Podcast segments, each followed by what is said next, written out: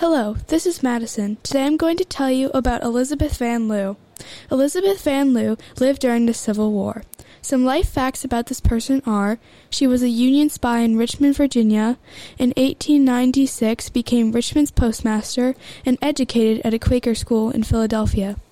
Elizabeth Van Lew is known for being a Union during the American Civil War in 1861 through 1865. In a interesting fact about this person is that even though Elizabeth was against slavery, her family owned slaves. I enjoyed learning about Elizabeth Van Lew and her contributions during the Civil War. Be sure to listen to other Civil War podcasts on this channel to learn more about the people who lived during the Civil War.